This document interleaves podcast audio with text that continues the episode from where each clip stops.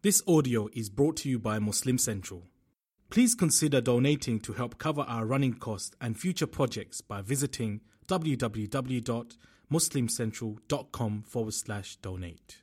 أعوذ بالله من الشيطان الرجيم بسم الله الرحمن الرحيم تبت يدا أبي لهب وتب ما أغنى عنه ماله وما كسب سيصلى نارا ذات لهب وامرأته حمالة الحطب. في جيدها حبل من مسد. رب اشرح لي صدري ويسر لي أمري واحلل عقدة من لساني يفقه قولي والحمد لله والصلاة والسلام على رسول الله. ثم أما بعد. We were making some concluding commentary about uh, Surah Lahab. And we were up to the last ayah where Allah Azza wa mentions in response to her uh, dedication to try to show animosity to the Messenger uh, sallallahu alaihi wasallam that she would spend even the most precious necklace she has that she walks around with that she swears by Allah la unfiqannahu ala adawati Muhammadin. I swear I will spend it in uh, in my animosity against the against Muhammad sallallahu alaihi wasallam but in addition to, to all of this filthy character that she had when this surah was revealed, she came to the Prophet ﷺ and she said, قَدْ عَلِمَ قُرَيْشْ أَنِّي بِنْتُ سَيِّدِهَا uh, Quraysh knows that I am the daughter of its leader.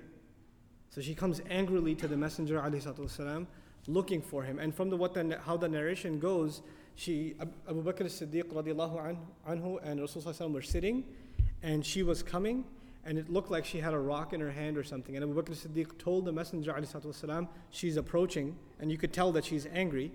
The Messenger والسلام, told Abu Bakr she's not going to be able to see me. Don't worry. And she came and she asked Abu Bakr, Where's Muhammad? Where is he? Allah Azza wa Jal blinded her eyes from seeing him. Sallallahu Alaihi Wasallam. But when she came and she, you know, she was furious because the surah had come and it had humiliated her you know, Hamalat al Hatab, and on top of that, Fijidiha hablun min masad. You know, these are things that were very aggravating and humiliating to her. So she started making poetry against the Messenger himself, sallallahu alaihi wasallam, before she left. And you know, the Messenger's name, Muhammad, comes from Hamd. Hamd. Hamd means someone, you know, Hamd is praise and gratitude. And so Muhammad is someone who is praised and someone who's thanked. This is Muhammad. The word them in Arabic, them, dal, mim, mim, double M you can say, right? Them in Arabic is condemnation, to condemn someone, to rebuke someone. She says, uh, mudammaman abayna. She didn't call him Muhammad, ma'adallah. She called him mudammam. The one who is condemned, we have, or she says, mudammaman qalayna. We are tired of him. She says, we're tired of him. We, we, we're done with him. Wadinuhu abayna. Wadinahu abayna rather. And his religion, we have rejected. We've turned away from it. وَحُكْمَهُ عَصَيْنَا And his rule we will always disobey. So she makes this poetry against the Messenger والسلام, when she, she, she barked what she had to bark and she left. And the Messenger was told what she said, and, and he, he, was there too. He said she wasn't, he, she wasn't talking about me, she was talking about some guy named Mudammam. right? And this is how the Messenger, والسلام, we learn something here about uh, uh, sabr and about letting things roll off your back. When a dog is barking, there's no wisdom in barking back. Right? If a dog is barking at you and you say, How dare you, and you start ruff ruffing yourself, it shows how smart you are. So if she's going to run her mouth, there is no reason to dignify a response by saying, She's obviously not talking about me. And move on, let it brush off. Let it, let it move on. And you know, a lot of times we don't learn this lesson. This is part of the seerah of the Messenger.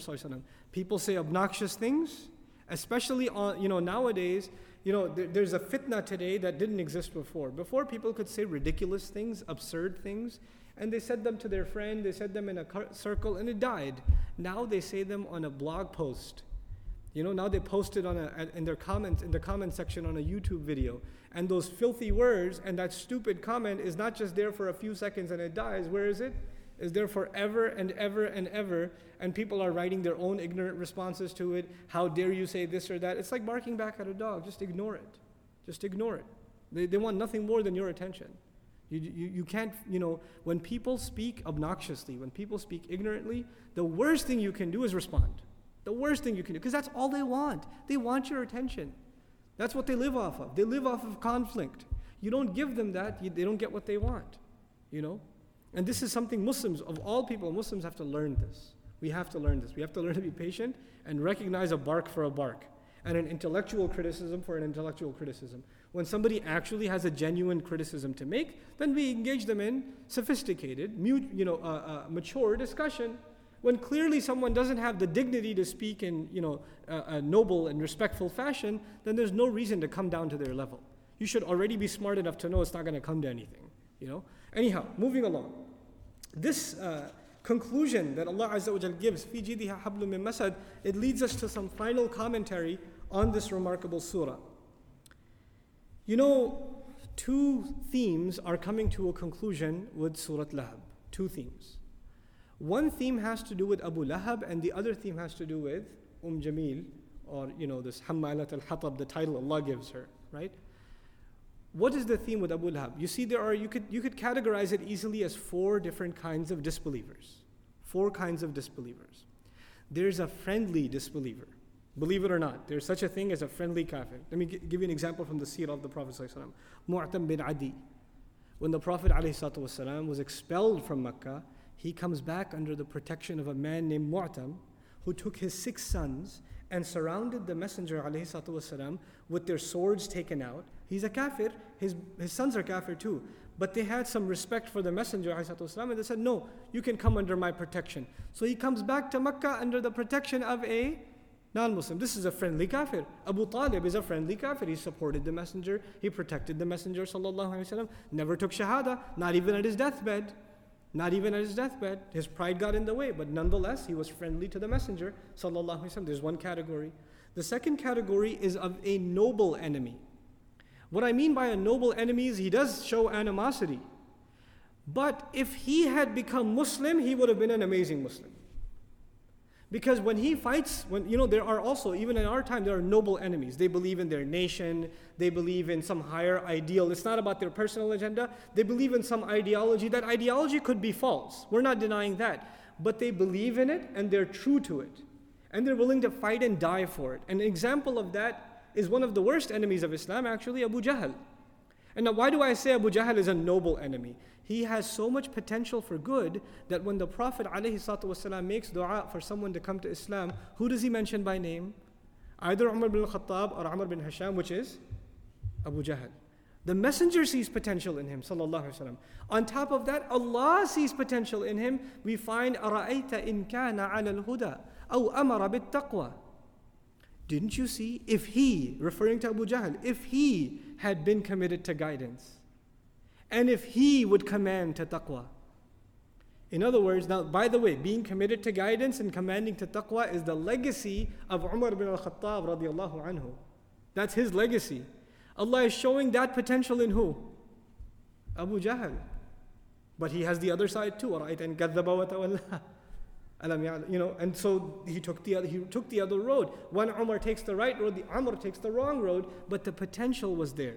Potential was there. This is the second enemy.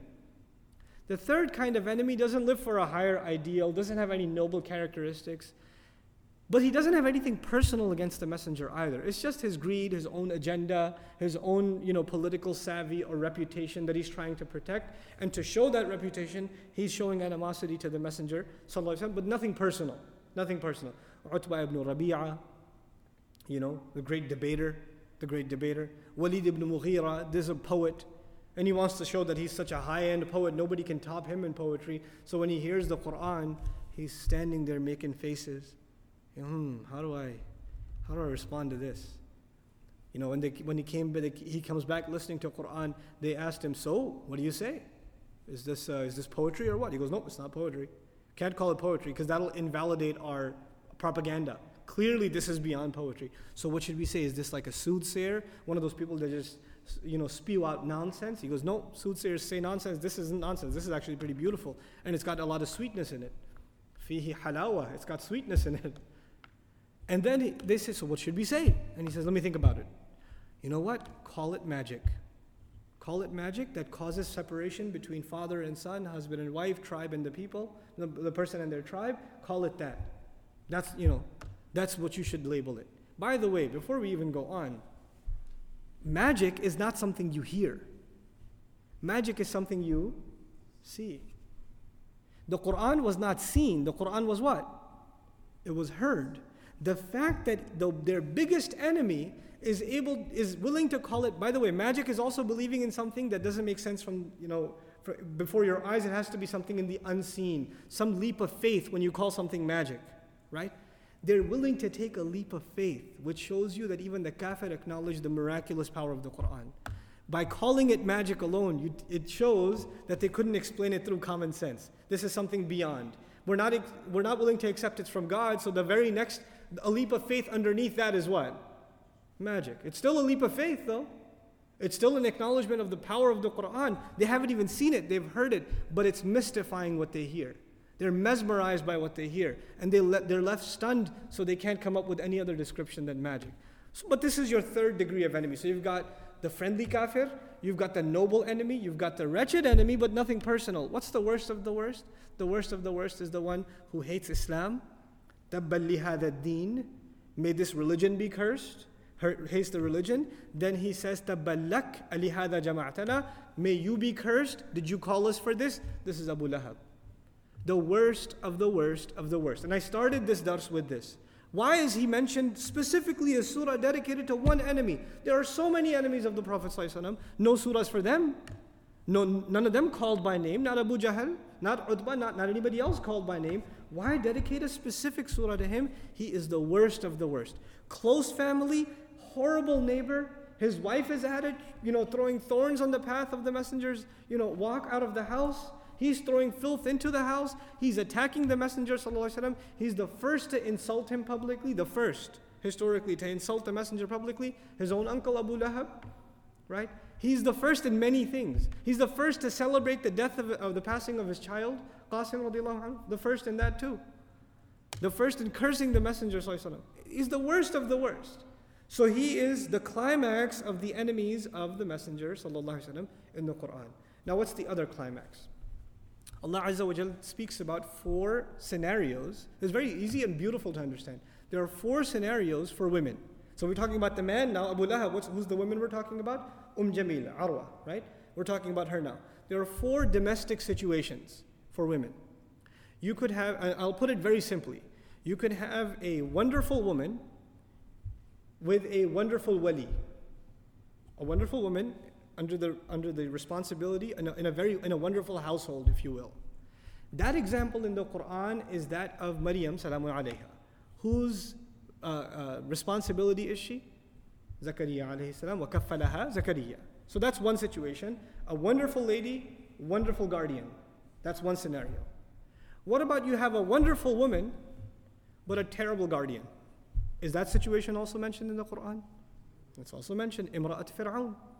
Imra'at Fir'aun.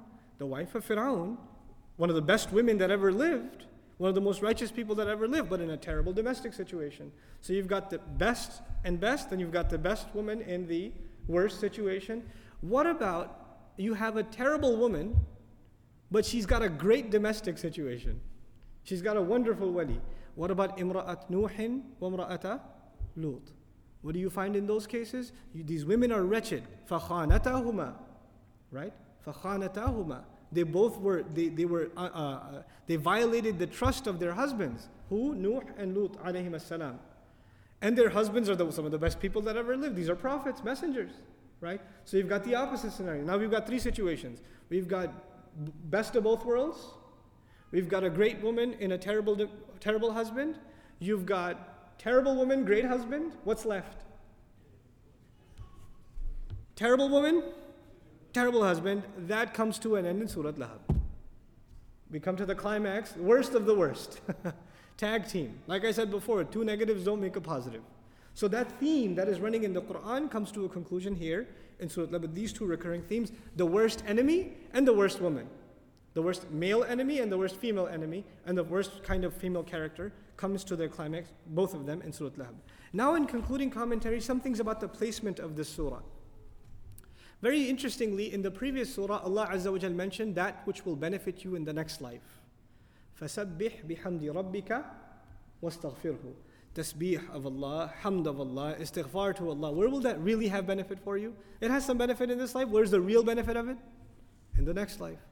In this surah, Allah tells us what will have absolutely no benefit In the next life, ما أغنى عنه ماله وما كسب. No benefit in the next life. So there's a contrast between the two. Then we find, you know, Allah says, زُيِّنَ لِلَّذِينَ كَفَرُوا الْحَيَاةُ الدُّنْيَا وَيَسْخَرُونَ مِنَ الَّذِينَ آمَنُوا He says in Surah Al-Baqarah, for disbelievers, worldly life was beautified. And as a result, they make fun of those who believe. For dis- worldly life was beautified for kuffar, and they make fun of those who believe.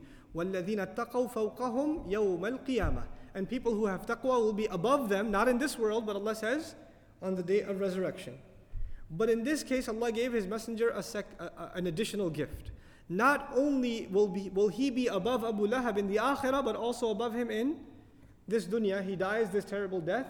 In the, he has that suffering in the akhirah, but also gets the worst, nastiest death in this dunya. So this is a victory granted to the Messenger and this is consistent with Allah's promise when He says, "Katab Allahu la aghlibanna ana wa rusuli." Allah has declared, "I will dominate, I and my messengers. I will overcome." And, and, ghalaba in the Quran, uh, like ghulibat rum right? This word is used for victory in this world. Aflaha, falah, iflah. This is used for victory and success in the next world. But you know, uh, for example, Allah Azza wa says, "Ghulibatir Rum." Rome was dominated. Dominated when? This world, right? So the, the word ghalaba is different from the word aflaha to succeed or overcome also. Anyhow, the final comment, and this is where I where we're concluding, and this is where I want you to remember when Fir'aun was compared with Abu Lahab, how was he compared? The word tab occurs for Abu Lahab, and وَمَا كَيْدُ فِرْعَوْنَ إِلَّا فِي tabab, right? Tabab is used for Fir'aun also. So there's a kind of comparison between Abu Lahab and Fir'aun. But what, what did I ask you to remember about Fir'aun?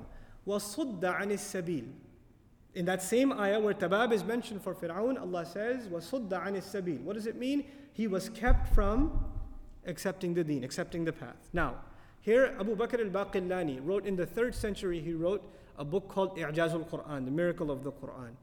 And it's, you know, when I read that book, I was really sad. The first page, the first page of that book is very, very sad. He talks about how the miracle of this book, the scholars have given up on it, the Muslims don't appreciate it, they don't value this book for what it is, and we have come to the end of times. He's talking like this in the third century.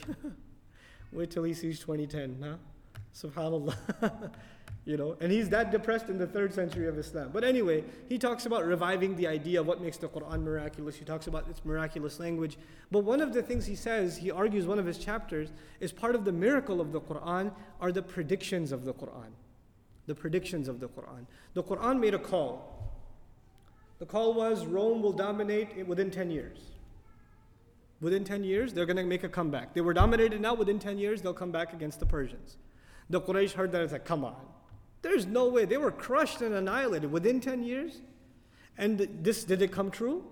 Absolutely. This was a prediction, rather a promise made in the Quran. Now, another promise made in the Quran Abu Lahab will be destroyed.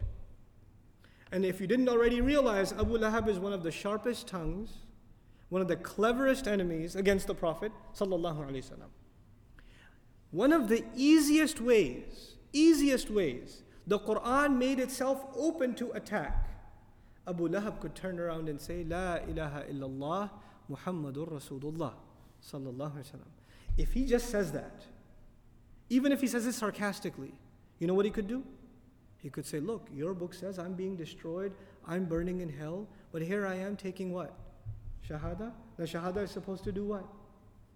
Protect me from the hellfire. So I guess your book is wrong. He could do that. He has years to take this opportunity to attack the messenger in this way.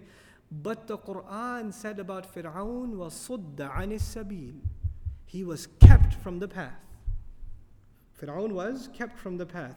And he landed himself in Tabab. And tabbat yada abi lahabin watab. And what did we do? Miraculously, what did we find in the Quran? He's making sarcastic commentary about his hands, saying, Hey, my hands still are here. You know, Tabbalakuma, may you be destroyed. I don't see anything that Muhammad talked about. That's what he would say publicly. He would make sarcastic commentary. Never once did he take the opportunity to do what? Take Shahada. It was open to attack. He never did it. He never did it. And we learn from that, وَصُدَّ عَنِ السَّبِيلِ was fulfilled on him too.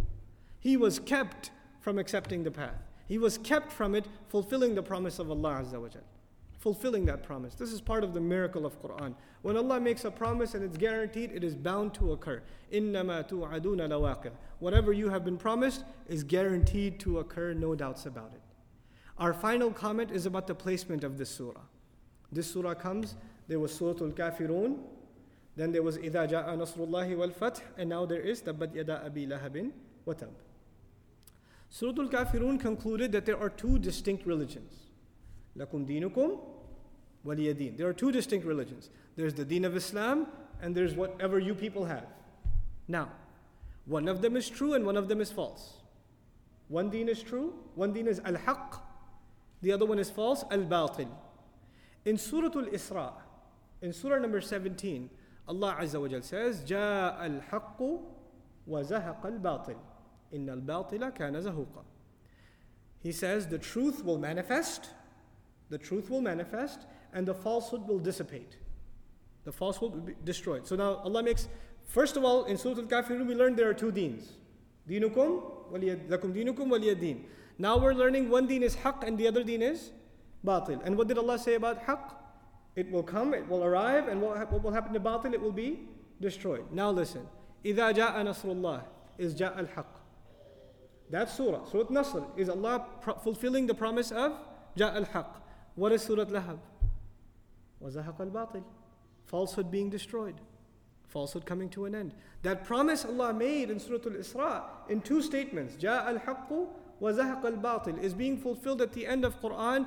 إِذَا جَاءَ نَصْرُ اللَّهِ is a manifestation of جَاءَ الْحَقُّ, the truth coming. And the second, the falsehood being dissipated, وَزَهَقَ الْبَاطِلِ This is تَبَّتْ يَدَا أَبِي لَهَبٍ وَتَبٍ Subhanallah. How Allah Azza wa Jalla. you know, uh, how my teacher, rahimahullah, one of my great teachers, Dr. Israr Ahmad, used to describe Allah plants a seed somewhere and shows the flower blooming somewhere else. And this happens all over the Quran. He plants the seed, so something small he'll say, and then it comes in full bloom somewhere else. We learned that before in this series when Ibrahim alayhi salam made a dua. He said, رَبِّ هَذَا بَلَدًا آمِنًا وَارْزُقْ مِنَ الثَّمَرَاتِ Make this a peaceful city, provide its children all kinds of fruit. And that, that seed turned into a flower where? Two flowers where? At the end of Quran. So you find Surah Al-Fil about the peace of this city. And you find, you know, the, the next surah, Allah Azza wa Jalla talks Surah Quraysh about what? The fruits of this city, the, how they get to enjoy fruits. So something small is said someplace and it manifests in full bloom in another place. May Allah Azza wa Jal give us an appreciation of the remarkable beauty of the Quran. May Allah make us of those who recite it properly day and night and understand it. May Allah make us of those who fulfill this wonderful hadith of the Prophet ﷺ. He says, I'd like to conclude with it, Ya Ahl al-Quran, people of Quran, La tatawassadu al-Quran, don't relax with the Quran. Don't be lackadaisical about the Quran. Tatawassadu actually literally means don't turn it into a pillow. Don't lean on it. وَاتْلُوهُ حَقَّ تِلَاوَتِهِ مِنْ أَنَاءِ اللَّيْلِ وَالنَّهَارِ Read it like it deserves to be read. Follow it like it deserves to be followed in all hours of the night and day. وَافْشُوهُ and spread it. وَتَغَنَّوْهُ and beautify it. وَتَدَبَّرُوا فِيهِ and reflect deeply in it. لَعَلَّكُمْ تُفْلِحُونَ so that all of you may succeed. اللهم اجعلنا من المفلحين. May Allah make us from those who succeed. بارك الله لي ولكم في القرآن الحكيم ونفعني وإياكم بالآيات الحكيم والسلام عليكم ورحمة الله وبركاته